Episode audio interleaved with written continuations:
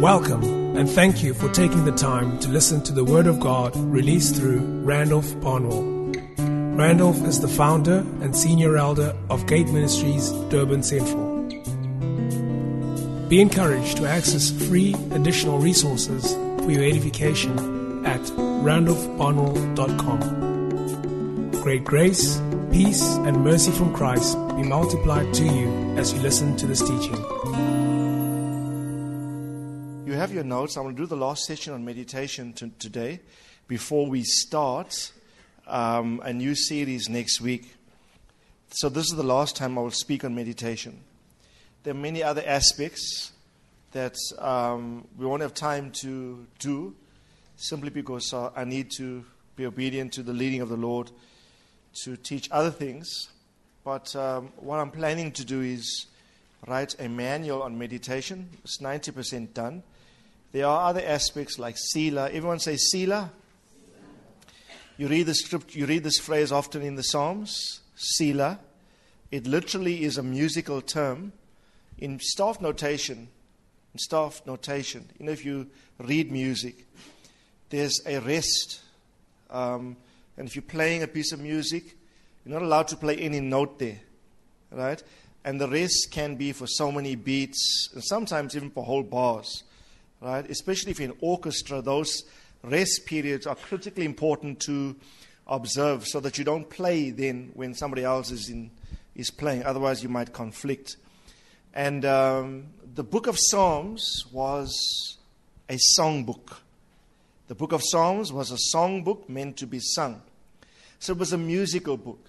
So wherever the psalmist says Selah, in, in music notation, it was literal, a call to either rest or it was a forte, forte or a crescendo. Right? For those of you who know a bit of, of, of music, um, well, I, I, can't remember exactly what the words mean, but crescendo and forte, you should know, Joy. Is it loud? Loud, I know. Loud and emphatic, or loud and you really hammer the keys. And you'll see signs on the staff play loud, and in other instances, play soft. Selah was either rest, forte, or crescendo in music staff notation. So it means stop, stop, and amplify. Stop and crescendo. Stop and intensify the thought of what you are reading. Right? So you'll be reading a psalm and uh, you'll come across Selah. It means stop and meditate. Right? stop and amplify the thought that was just unveiled to you. Okay? So that's just for your information. Amen. Now, we started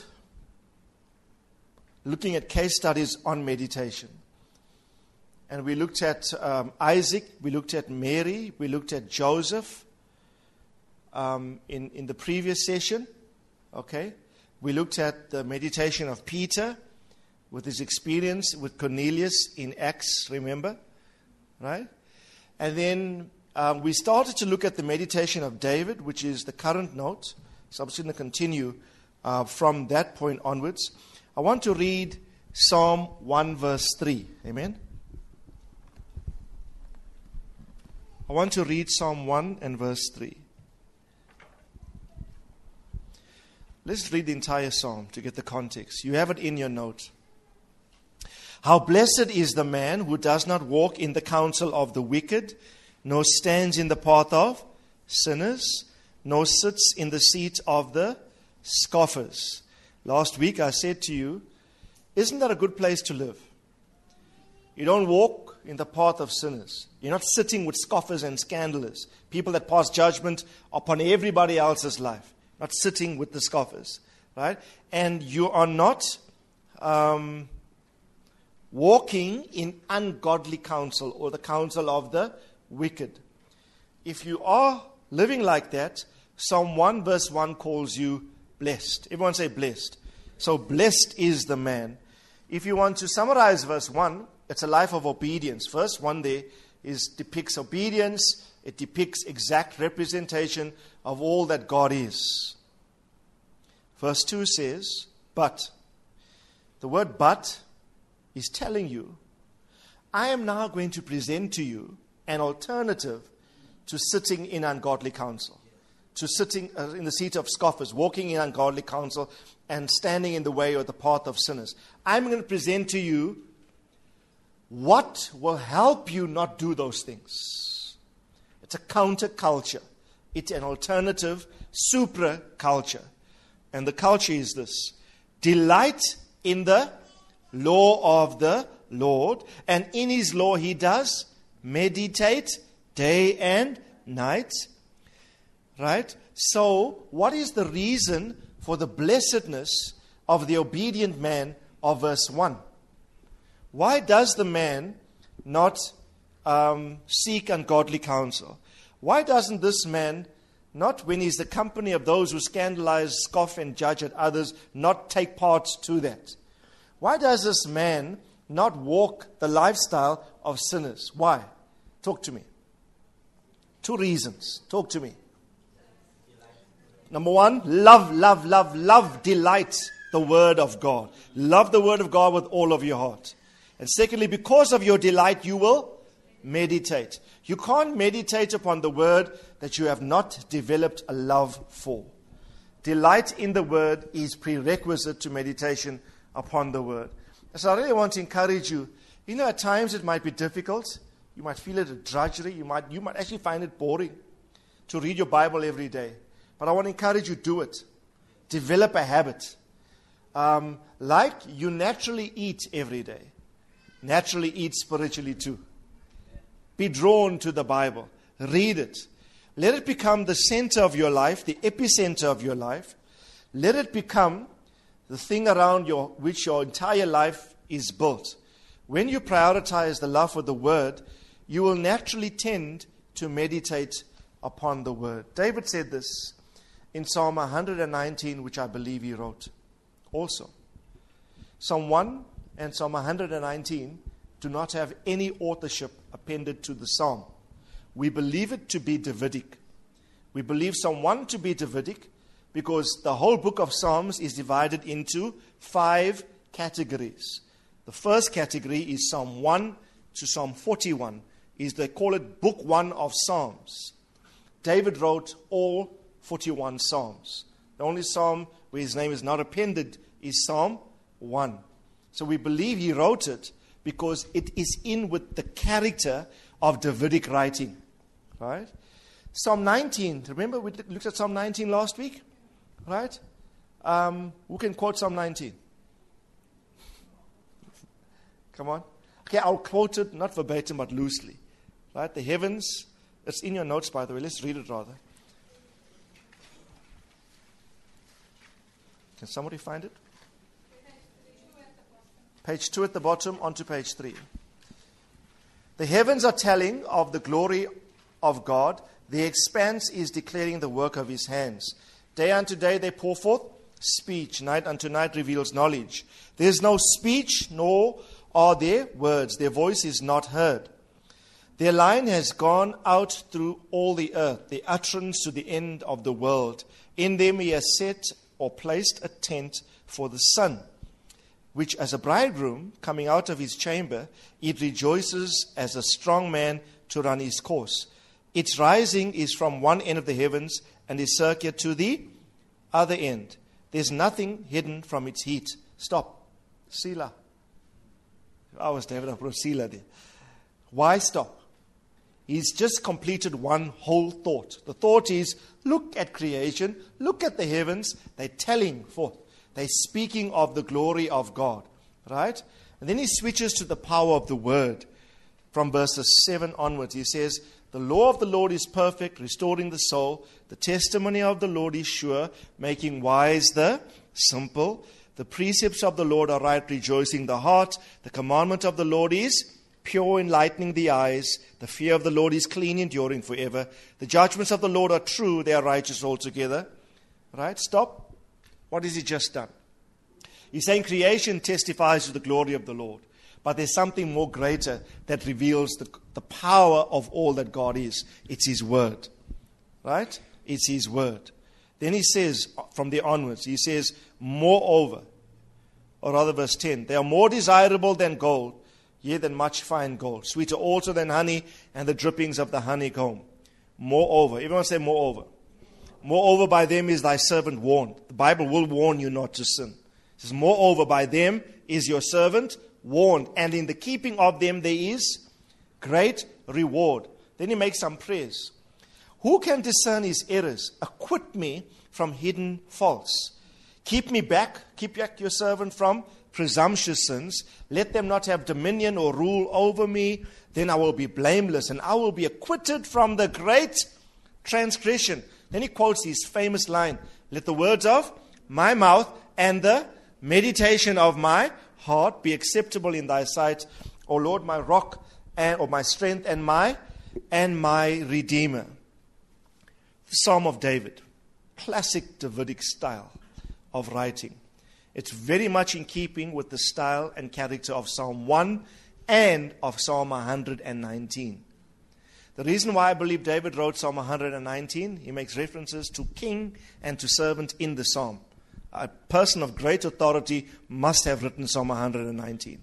We presume it to be David. So when we examine David's meditation, we look at how he wrote about meditation in his psalms or his songs and extrapolate the, the principles from there. Psalm 1 is classic, right, because it depicts. Let me just review before we do that. On page 1, um, I already discussed with you how meditation facilitates obedience. Psalm 1, verse 1 is only possible because of Psalm 1, verse 2. Not so. When I say that again, very important you catch this. Verse 1 is only possible because verse 2 is in place. So I will not sit in the seat of scoffers. I will not walk the path of sinners. I will not uh, uh, stand in the way or walk in ungodly counsel. Why? Because I love the word and I meditate on it. Meditation helps to not walk the ungodly path. On page 2, then, we looked at how meditation prevents sin. And we looked at Psalm 4, verse 4, which says, um, Tremble or be angry. The New King James says, Be angry and do not sin. Meditate within your heart upon your bed. And I said to you how, in your anger, you are prone to make bad decisions. Not so? You're more prone to sin when you're angry than when you are calm. Right? Who's ever made an irrational decision in a moment of anger that you regret? Hmm? Who's ever, that's why never, never ever let the heat of the moment get to you. Now, David said this, he wrote Psalm 4. He said, Be angry, but sin not. Meditate within your heart upon your bed. I said to you, meditation has got a softening, a placating influence upon the emotions. It brings you rest and it settles you.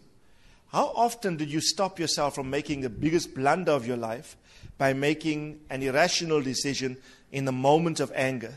And yet, because you stopped and you thought about your actions, you ruminated, and you made a completely different decision. Right? It is very, very important that you do that. Otherwise, you make decisions now that possibly could haunt you for the rest of your life, having to live with the repercussions um, thereof. Okay? So I really want to encourage you. You know that you should not be soon angered. The Bible says to not be soon angered. There's a scripture that even says, For the anger of man does not lead to the righteousness of God. Right? The anger of man does not lead to the righteousness of God. And I want to encourage you if there's a human emotion we must get the victory over, is anger. Because when you are angry, the emotion of your soul is predominant. So I want to encourage you uh, be like me. be cool, calm, and collected. I can say in this respect. There are some respects I cannot say, but yeah, I can definitely say, follow me as I follow Christ. Right? And many of you know me for this. Many of you can corroborate what I'm saying. Um, there are situations that will very easily anger someone else. But God has taught me by His grace to remain sober, to remain even headed, to remain balanced in the heat of the moment. And you know what? It's pointless having to let a situation throw you emotionally because even a volatile situation that comes your way, you're going to have to speak to or get involved with. And you don't want to remediate to solve it from the platform of being unstable emotionally. You want to approach it in absolute soberness. You might be angry or dissatisfied to some degree, but I want to encourage you respond based upon the maturity of your spirit and not the immediate effects upon your soul. Hmm? What I'm saying is, you're not going to help the situation any the more by responding to what is simply presented to you as it is. There's sometimes there are reasons behind a thing that you have no clue of. And sometimes you simply respond, most of us will respond reflexively, not knowing the history, not knowing what makes a person function in that way. If, by God's grace, we knew the reasons why people react the way they do, we will react differently. At the end of the day, love must always rule our reactions. So the Bible says, Be angry, but do not sin. Okay? This is a good one for couples. Next time you argue with your wife or with your husband, simply say, Selah. Before you carry on, bro, take some time to meditate. Then respond to me, or then let's talk about it after you've meditated. You, I'm just joking. You can quote, you can quote Psalm 4, verse 4. Be angry, but sin not. Meditate within your heart upon your bed. So go, go lie down, my husband. Go lie down, my wife. Meditate, and then let's discuss it afterwards. Who knows, maybe in that moment, God will give you understanding. Amen. And then your response will be different. I'm just joking, but we need to count to 10 before we respond. Amen. Need to count to 10 before we respond. So meditation prevents sin. Number on page 4, meditation keeps you focused in times of personal attack on page 4.3. Amen. And um, we labored this point last week. I don't want to do it, but just keep your focus when people attack you personally. David said, um, um, he said this, even though, verse 23 of Psalm 119, even though princes sit and talk against me, yet your servant meditates on your statutes. Point number four meditation leads to a life of fruitfulness. And this is where um, I want to just draw reference to this verse. Now, Psalm 1, verse 1 speaks of obedience. Psalm 1, verse 2 speaks of the reasons. You delight in the word and you love the word. Verse 3 starts to unpack the actual blessings that come upon the man who meditates and then obeys. It says, He will be like a tree firmly planted by the streams of water, which yield its fruit in its season. Its leaf does not wither, and in whatever he does, he will he will prosper. Amen. In whatever he does, he will prosper. What is water an image of in the Bible? Water is an image of the word.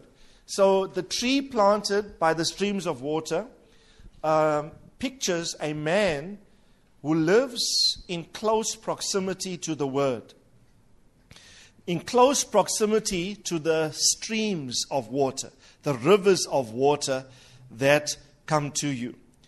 This means for me, you must be in close proximity to your spiritual father who teaches the word to you. You must also not let this book of the Lord depart from your sight. Right? The Bible must be proximate. It must be within your heart, within your mind. You must always be under the sound of the speaking of the river of the water. Right? The man positioned by the river of the water must be consistently under the sound of the voice of his spiritual father that speaks to him the word of the Lord. Many people suffer drought, wilderness, simply because of inaccurate positioning. And I want to encourage us. I know this is, uh, sounds repetitious, sounds laborious, but we have to repeat a matter over and over again until it's manifest. position yourself. I can't tell you what it's done um, just to hear Thamo so much this week in Welkom and as well as yesterday in two sessions um, at the business breakfast. It was just, I realized I need to be positioned by the stream of water, right? I need to hear even same things over and over and over and over again. Faith comes by hearing and hearing by the by the word of the Lord. So empowering, so encouraging.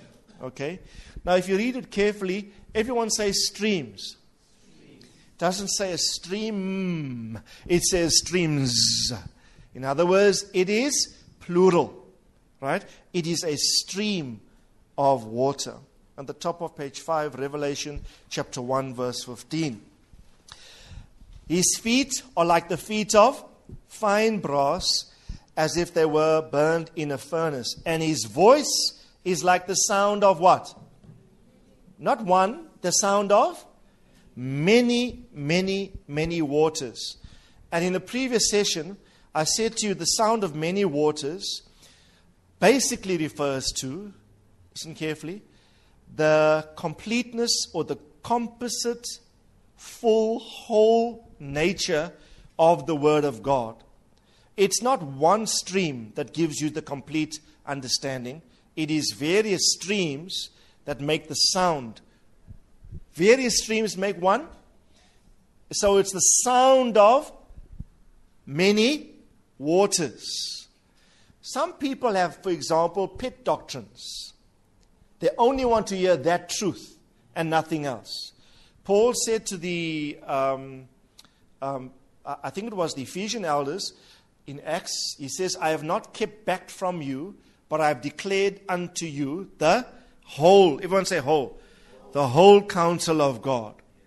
Now, I, to, I said that to say this.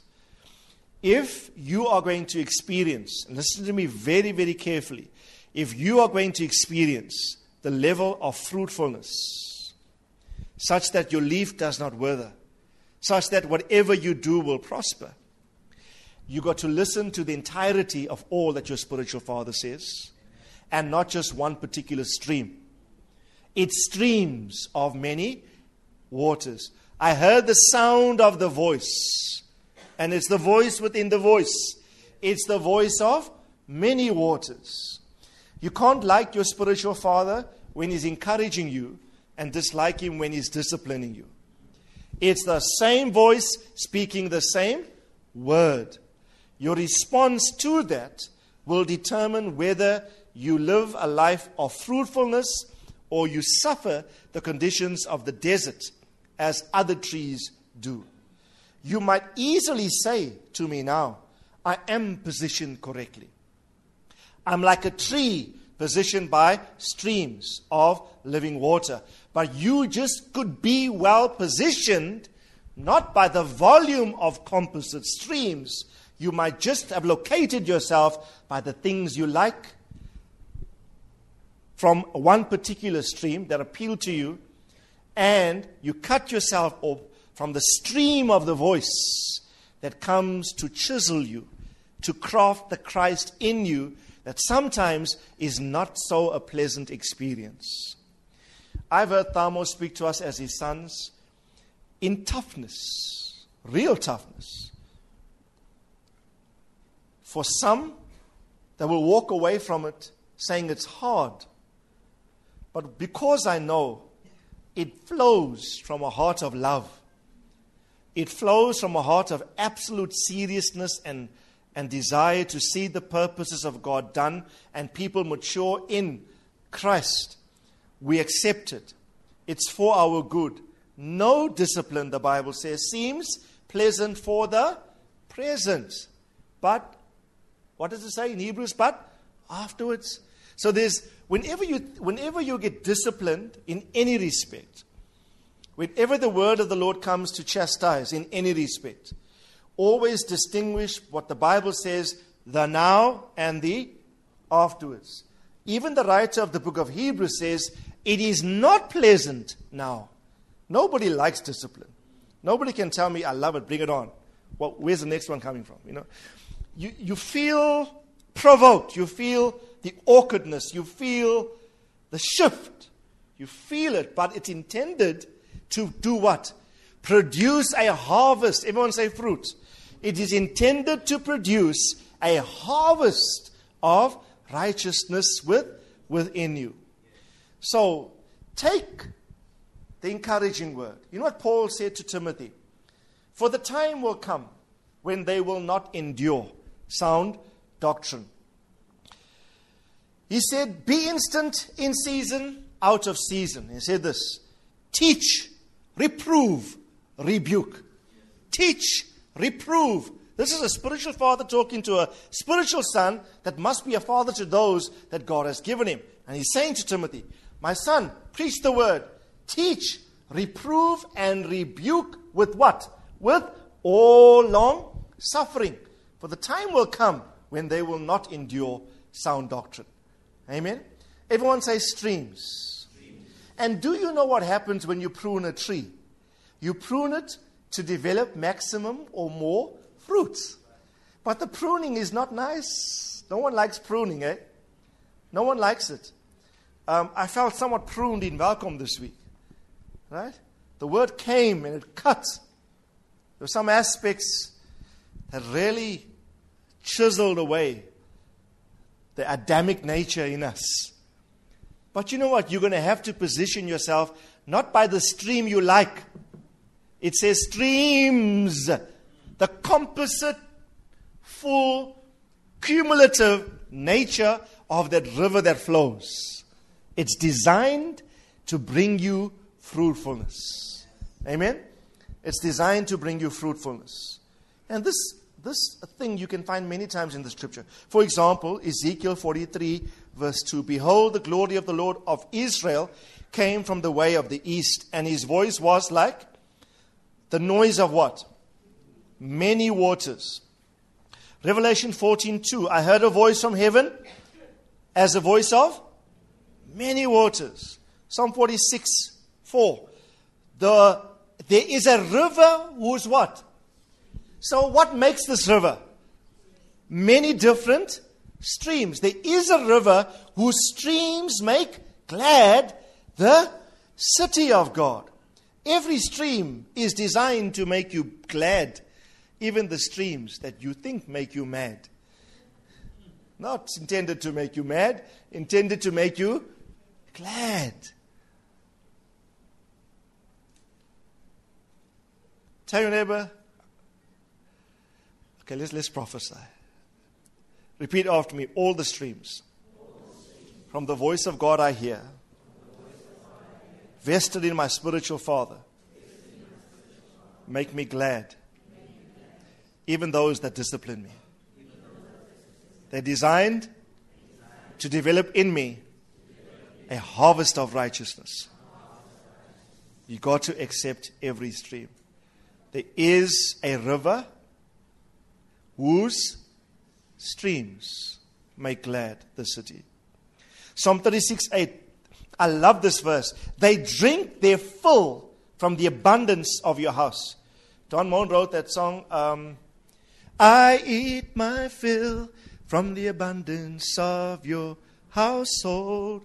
From this verse, they drink their fill from the abundance of your house, and you give them drink of the river of your delights. Amen. Think about this. Where's the river located in context in this verse? Say, tell, tell your neighbor the river is in the house. Right? The river is in the house. So I really want to encourage you take full advantage from the various streams of truth that flow forth from this house.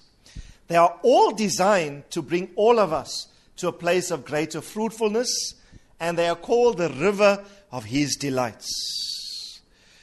Who delights to come to Jesus? Look forward to it. I know I'm going to start drinking. When I go to my spiritual father's forums, whatever he, wherever he's at, I know I'm going to drink of the river that flows from the house from the voice. Amen. It's wonderful. Psalm 65 9. You visit the earth and you cause it to overflow. you greatly enrich it. The stream of God is what? Is full of water. There's no shortage. It is full of water. You prepare their grain, for thus you prepare the earth. Amen. And let me just say this, brethren.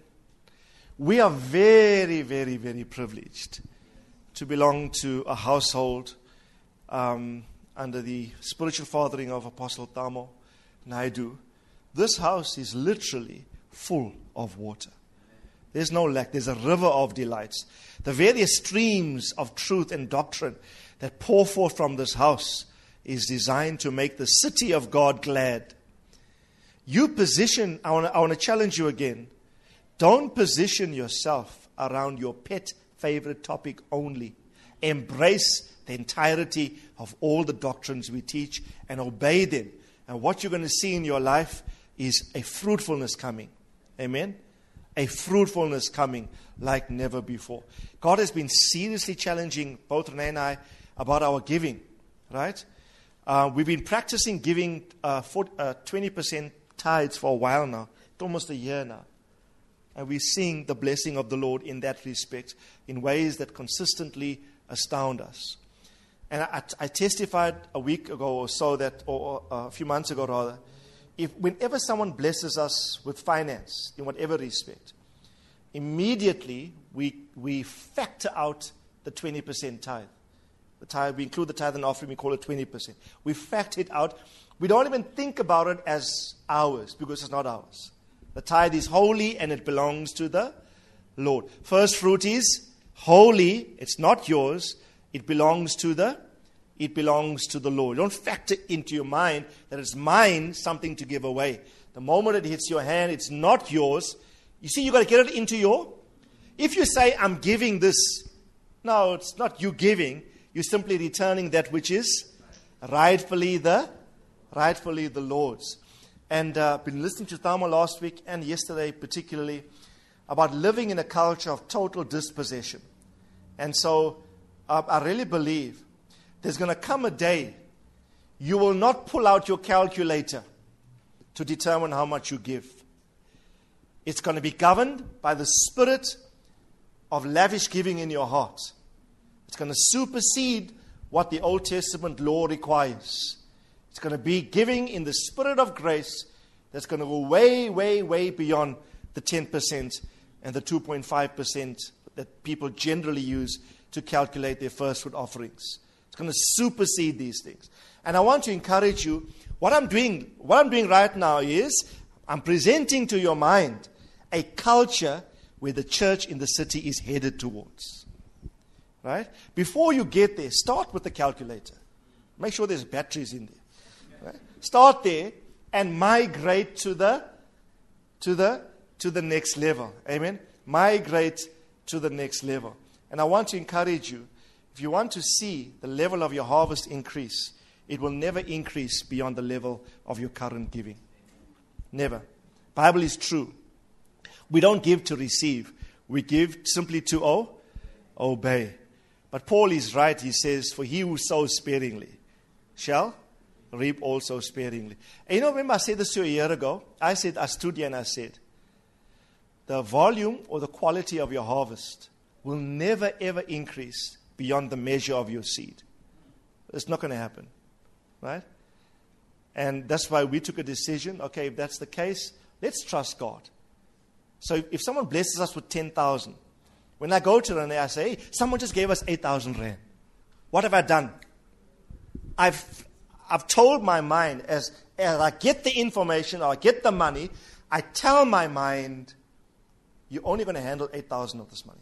Two is already gone, even in your mind. Amen. So everyone say mentality. Now, what I'm saying is that's another stream of emphasis, truth that's coming to us. And I want to encourage you to really trust God, to live in the culture of total dispossession. Amen. Until, because, uh, and you'll come to a level of harvest and fruitfulness that literally will astound you. Meditation helps us to tweak the mind of the soul in alignment to the mind of the spirit so that we can obey God re- reflexively. Amen. We can just do some, and God's going to cause us to give away some things, some crazy things in the months to come and the years to come. Who likes to be dry, deserty, arid, and wilder, in a wilderness? No one likes that. Eh? Who, who loves this picture of, I love this picture on the screen, a tree positioned by large volume, a massive river. And that river, you know, is fed by various rivulets or streams along its course. The various streams of truth feeding it to make it uh, the massive volume of water that it is. That tree, as long as that river is full, will never go dry. Right? Now, even when the season says autumn, this leaf says, What's that? Autumn? Not part of my experience. Maybe for other trees, but for me, by virtue of where I am, I never lack. By virtue of where I am positioned, I will never ever come to a place of fruitlessness. And I want to declare over the house unceasing fruitfulness. Unceasing fruitfulness. You know, I don't want to just read about whatever he does prospers. That, that is like a scratch record. Whatever he does prospers. That mustn't be something I read in the Bible. That must be something I live. Amen. Are you are you contemplating a business? Are you thinking about a new venture? Right? If you have fulfilled all the requirements attendant with 1, declare unto you, whatever you do will be successful. Whatever you do will, will prosper. Amen. It will have great, great success attendant um, with it. Do you know? Um, let's just look at, just go over the next page. Right at the bottom of the page, there's a corroborating verse to Psalm 1, a powerful cross reference, and it's Jeremiah chapter 17 from verses 5 to 8. Let's read that together. It's on your screen as well. Verse, just verse 8 on your screen, but let's just read the context. Check the context before you get to verse 8. Look at verse 5. Thus says the Lord God, or the Lord, Cursed is the man who trusts, underline the word trusts, trusts in mankind and makes flesh his strength, and whose heart turns away from the Lord. So, what is verse 5 telling us? What's verse 5 telling us? If you trust in man, if your trust is not in God, but you're trusting in, in, in something human, then you are cursed. And that tantamounts to turning your heart away from the Lord. If there is reliance upon human sweat and ability, who does this remind you of? Cain or Abel? Cain. Cain was a herdsman. Not so? Not a herdsman. He was a farmer, uh, a tiller of the soil. His name means I possess. Cain's name means I am nothing. Cain relied upon his own strength and ability for progress. When you do that, you function independently of God and you say, oh, God, I don't need you. I can work this thing myself. The Bible says you are cursed because you trust in your own strength. But it says further, by doing that, you turn away from the Lord. I want to encourage you always make God your, the source for all your successes. Always depend on Him. The chapter goes on, verse 6 For he will be like a bush in the desert. Now, don't you like the picture on the screen? Think about what the writer is. He's going to there, but before he gets there, he's painting the opposite picture of that. So the man that trusts in his own strength works schemes and manipulation to get results independently of God is cursed, having turned his back on God. And Jeremiah says, listen carefully, he's like a bush. Think of the graphic description here. A bush, not even a tree. Doesn't you know a tree is like stately. This guy's a bush. So think of this guy like a bush in a desert. No growth. And now this is what hit this phrase hit me. He will not see when prosperity comes. Prosperity is coming. This bush can't see it. Right? It's not that prosperity doesn't come, it's coming. But the bush, the man who is the bush, trusting in his own strength, cannot see it. But, listen carefully, and this, the next part is even worse. He lives in a stony, in stony wastes in the wilderness. And then it says, a land of salt without inhabitant.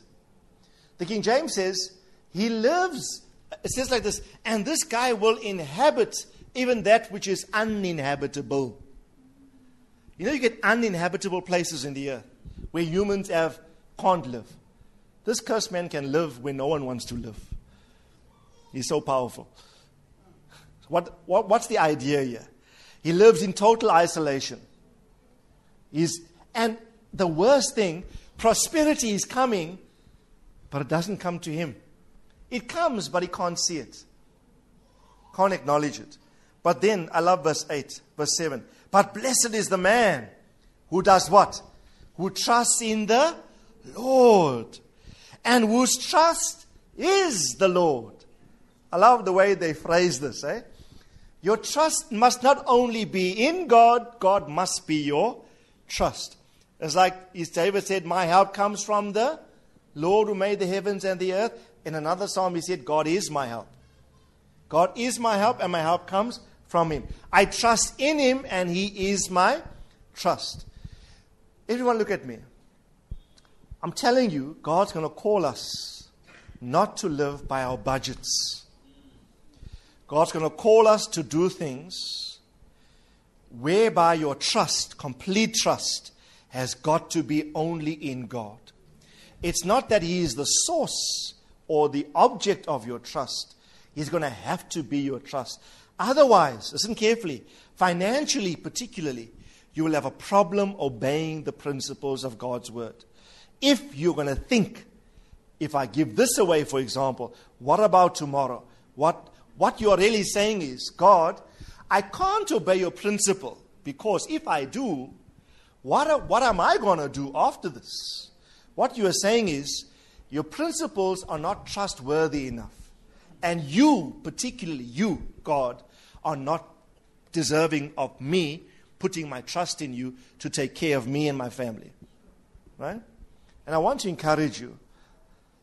Um, you see, Uh, in terms of the matter in reference to finances, it really proves where your trust and your source is. And I'm calling upon the church, listen carefully, calling upon us all, because God's going to cause us to make huge, huge sacrifices. To live in a culture where our trust, you say, God is you, our source is you. And the man whose trust is in God and whose trust is God is described in verse 8. Let's read it here on the screen. He will be like a tree. This reminds you of someone, eh? He will be like a tree planted by the water that extends its roots. Now, this one, you know, I like this picture better than the other one. I found this one. You know why? This tree is like in the water. And if you see it properly, you can't really see it. The tree has developed those thick roots, and the roots run literally on and into the stream. Hey? Powerful depiction. You will be like a tree by the water that extends its roots by a stream. Are you rooted by the stream? Let me ask you, sons in the Lord, spiritual sons, are you rooted by the stream? Or are you rootless? In other words, who would like to take that tree out? Craig, you think you'll manage? Someone gives you like a chopper and says, extract that tree from where it is, the tree in the picture there. That's going to be a difficult task. I can just see those roots running very, very deep. That tree says, I found a spot that I'm not going to leave in a hurry. you know? Um, I'm constantly supplied by truth, by revelation, by a stream, and I've determined to root myself here. This is someone not easily moved, right? By a stream. And I like this. He will not fear when what comes. He will not fear when heat comes, but its leaves will be green. He will not be anxious in the year of drought, nor cease to yield fruit. Unceasing fruitfulness. two things are spoken of anxiety and fear. Eh? This, this tree, and trees depict humans. John 9, the man was blind. Remember, he saw? He says, I see men as trees. So trees depict the life of humans. So you can picture a man standing there. So th- this man says two things happen fear and anxiety, caused by drought, economic drought. Do you know two things cause great fear and anxiety? That's economic pressure. Fear and anxiety. This man says, I don't fear when those two things come. Right? I don't fear, but my leaves are always green. Just quickly, what do leaves represent? On the top, the middle of page 6. Leaves does not wither. Leaves represent health to nations. Health to nations. Revelation 22, verse 1 and 2 says, Then he showed me a river of the water of life, clear as crystal, coming down from the throne of God and of the Lamb, and in the middle of its street. On either side of the river was the tree of life, bearing twelve kinds of fruit, yielding fruit every month. And its leaves, the leaves of the tree, were what? For what? Were for the healing of the. So, what? When we read Psalm 1 and when we read Jeremiah 17, and David said in Psalm 1, His leaf also shall not wither. And this says, His leaf is evergreen. What does this tell me? This man will be used by God because leaves speak of health, leaves speak of wholeness. Right? You can claim this on a physical level and you can claim this on a spiritual level. Amen. If you're sick, we'll pray for you, you'll be healed. But also, you're going to start to trust God to live in divine health. There's something greater than healing, it's called divine health. Right? And the Bible, you know, the word says, Thy words were found, I did eat them. When you take this medicine of the word, they are life to all who find them and health even to all of their flesh. So you can, you can be in a state where your leaf is evergreen. Amen? Would like to trust God for perfect divine health. It's one of the benefits that come to the man that meditates. His leaf will never grow green, right? Um, you might have your challenges from time to time, but generally, you live in a culture of divine health. But more than physical, I really believe this is spiritual. Now, brethren, I want to encourage us. We are, we are one massive corporate tree, this house. And God has designed our leaves for the healing and the health of the, of the nations. we got to resource the nations. Thomas said something powerful this morning. Uh, this morning we were playing, as we got up, we put on one of the DVDs from the last school. He was talking about Hebron. So while we were getting dressed, breakfasting ready, this thing was playing loud in the house. So we were able to listen to the whole session. And he said this, I got something that really stuck with me. He said, Ephratah, Bethlehem, everyone say Bethlehem? Right? What does Bethlehem mean? What does Bethlehem mean? House of bread. Before Bethlehem was called Bethlehem, its previous name was Ephratah. Ephratah means fruitfulness, right? Fruitfulness. So he said, in, in, the statement he made was this the house of fruitfulness has got to become the house of bread. Right? So a house who is fruitful, who, who, who yield unceasing fruit, whose leaves are evergreen, postured for the healing of the nations, that house will be a house of bread that has got the capacity to feed nations. Amen. Um, on our way to the breakfast meeting yesterday morning, I was driving with Liam. Uh, we were driving on the beachfront, going to the Elangeni. And the, you know, Durban Beach in the morning is wonderful, eh? It's really, please, before the summer goes, on a Saturday morning, take your family if you can. And just spend, go at least, say, half past six or six in the morning. Spend some time there on Durban Beachfront. Go for a walk, there's bike rides, etc. Powerful. I was just so taken, awestruck by the beauty of our, of our beachfront. And in the distance, there was this massive, the ships were all lined up. And the water was ultra still. It looked like a slab of concrete, you know, and shining. And perched right at the back was this cargo liner. Remember, the prophecy says, We are like a cargo ship. It was the biggest I've ever seen. I've never ever seen a bigger cargo ship than that. Massive. And God was just prophetically reminding me. As I was driving, I actually drew Liam's attention to it. I said, hey, check the ship. God was saying, that is what you are. Never ever lose your capacity to heal nations. Never ever lose your capacity to dispense truth to people that need to hear. Amen. I really want to encourage you. Learn to feed other people. Learn to be a blessing to others. Think about your life. What impact do you have on uh, have had on others the past few weeks in your workplace? Do you bring healing to the nations wherever you are in your workplace? What's your impact like?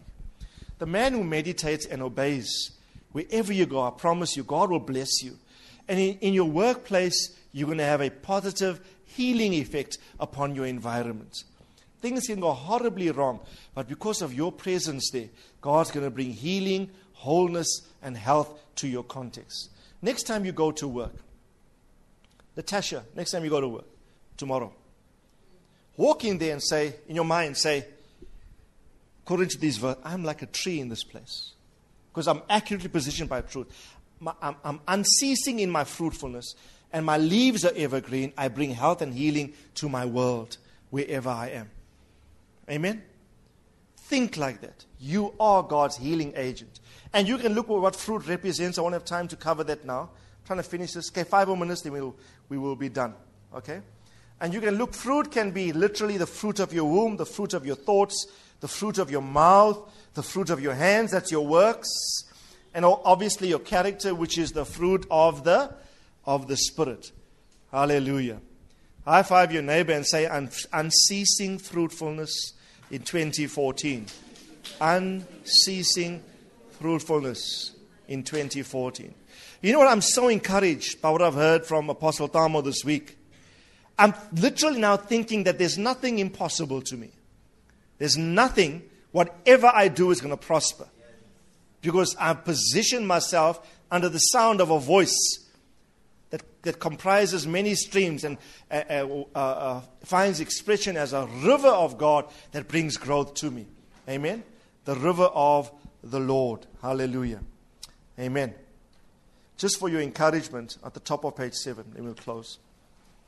I won't have time to do the others. Psalm 92, verse 12 The righteous flourish. Everyone say flourish. Don't perish. Say flourish, don't perish. Right? So, what, what, what do you opt for? Do you want to be the bush or the tree? Right? Don't be a bushy tree. Right? The, the bush is in the desert, relying on its own strength. Prosperity comes, doesn't even see that, you know. Um, Psalm 92 says, Flourish, the righteous flourish like the palm tree and grow like the cedar of Lebanon. They are planted where? Where's the river? Come on, say it with me, church. Where's the river?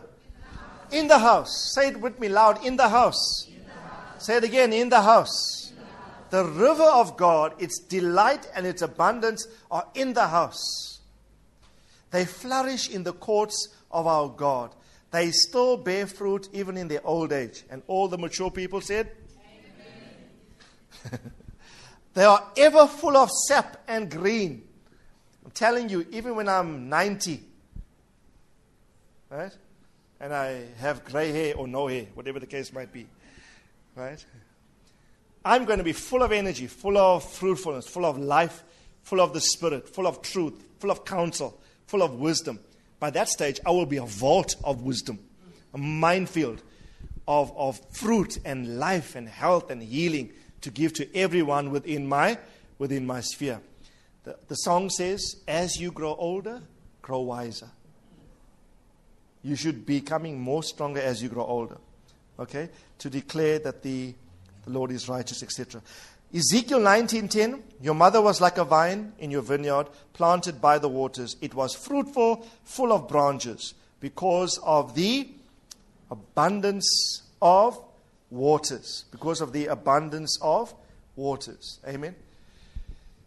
Um, can I appeal to you?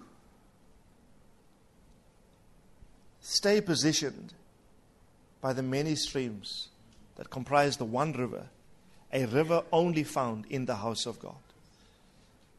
I heard his voice like the sound of many waters. I promise you, you obey, you obey all that we've taught up to this point. It'll go well with you and you will prosper and have good and have good success. Amen. Joshua, just in closing, I'm not going to say anything because of time, but on the last page, page 8, uh, there are two appendices to this note. Please read them. There's Appendix 1 and Appendix 2. Right at the top, a lovely verse that I quoted earlier. God instructed Joshua to meditate in the book day and night, Joshua 1 8. And this is the legacy that Joshua left Israel. Joshua, Israel served the Lord all the days of Joshua and all the days of the elders who survived Joshua and had known the deeds of the Lord which he had done for Israel. That's a great testimony to leave behind, not so? Don't you think? Right? It says Israel served the Lord all the days of Joshua, and even his leadership, who survived him after he died in their lifetime. We don't know how long this was. In their lifetime, Israel served the Lord while they were living. So I think it's a great legacy and testimony to leave to leave behind for a people. Amen. So may I encourage you who would like to leave a testimony of positive influence and impact behind when you go. I say, Lord, I want to be that man, that man who meditates and will leave this kind of legacy. Randolph, so long as he was around, all his sons served the Lord. And even after he died, they served the Lord for generation upon generation upon generation. Amen. Have a lasting impact. Hallelujah. Everyone say a tree. Say unceasing fruitfulness. All of this comes to the man who loves the word, meditates upon the word, and obeys the word. Can we be obedient? Amen. Will you love each other un- un- unconditionally? I'm asking questions. Will you serve the Lord all the days of your life? Will you obey God and express how much you trust Him even when it's difficult? Because your trust is not in man or in things. In fact, your trust is not even in your next paycheck. If you're looking forward to that, you're looking to the wrong source. Your trust is in the Lord. I want to say this prophetically to us. We are going to see from this point onwards, and I'm prophesying, we are going to see uncanny supernatural provision. It's going to be unexpected, it's going to be uncanny, it's going to be from sources you would, you would least expect. But I want to encourage you. This is the word of the Lord. This is a stream of truth coming to you. Position your tree by this truth. God's going to bless you when you demonstrate to Him that your trust is Him and Him alone. Amen. lift up your hand. Father, bless your sons and your daughters in your name. Thank you for many trees accurately positioned by the rivers of water that bring forth their fruit in its season. Their leaf also will not wither. Whatever they do, Father, will prosper. They will not be like the bush in the desert, living where no one wants to live, living in an inhospitable, uninhabitable place, isolated away from the mainstream of what God is doing. We don't want to be like a man divorced away from where you're pouring forth your blessing. Father, position us accurately next to the large volume of truth, of revelation that you're pouring forth from the house of the Lord. We declare, like David, too, we will eat our fill from the abundance of your house. We eat our fill. You've set before us a banquet of truth. And so, Father, I now pray, let Psalm 1, verse 3 and 4 manifest within our lives. Whatever we do will prosper. I declare that, I believe that in Jesus' name. The Lord bless you. Amen.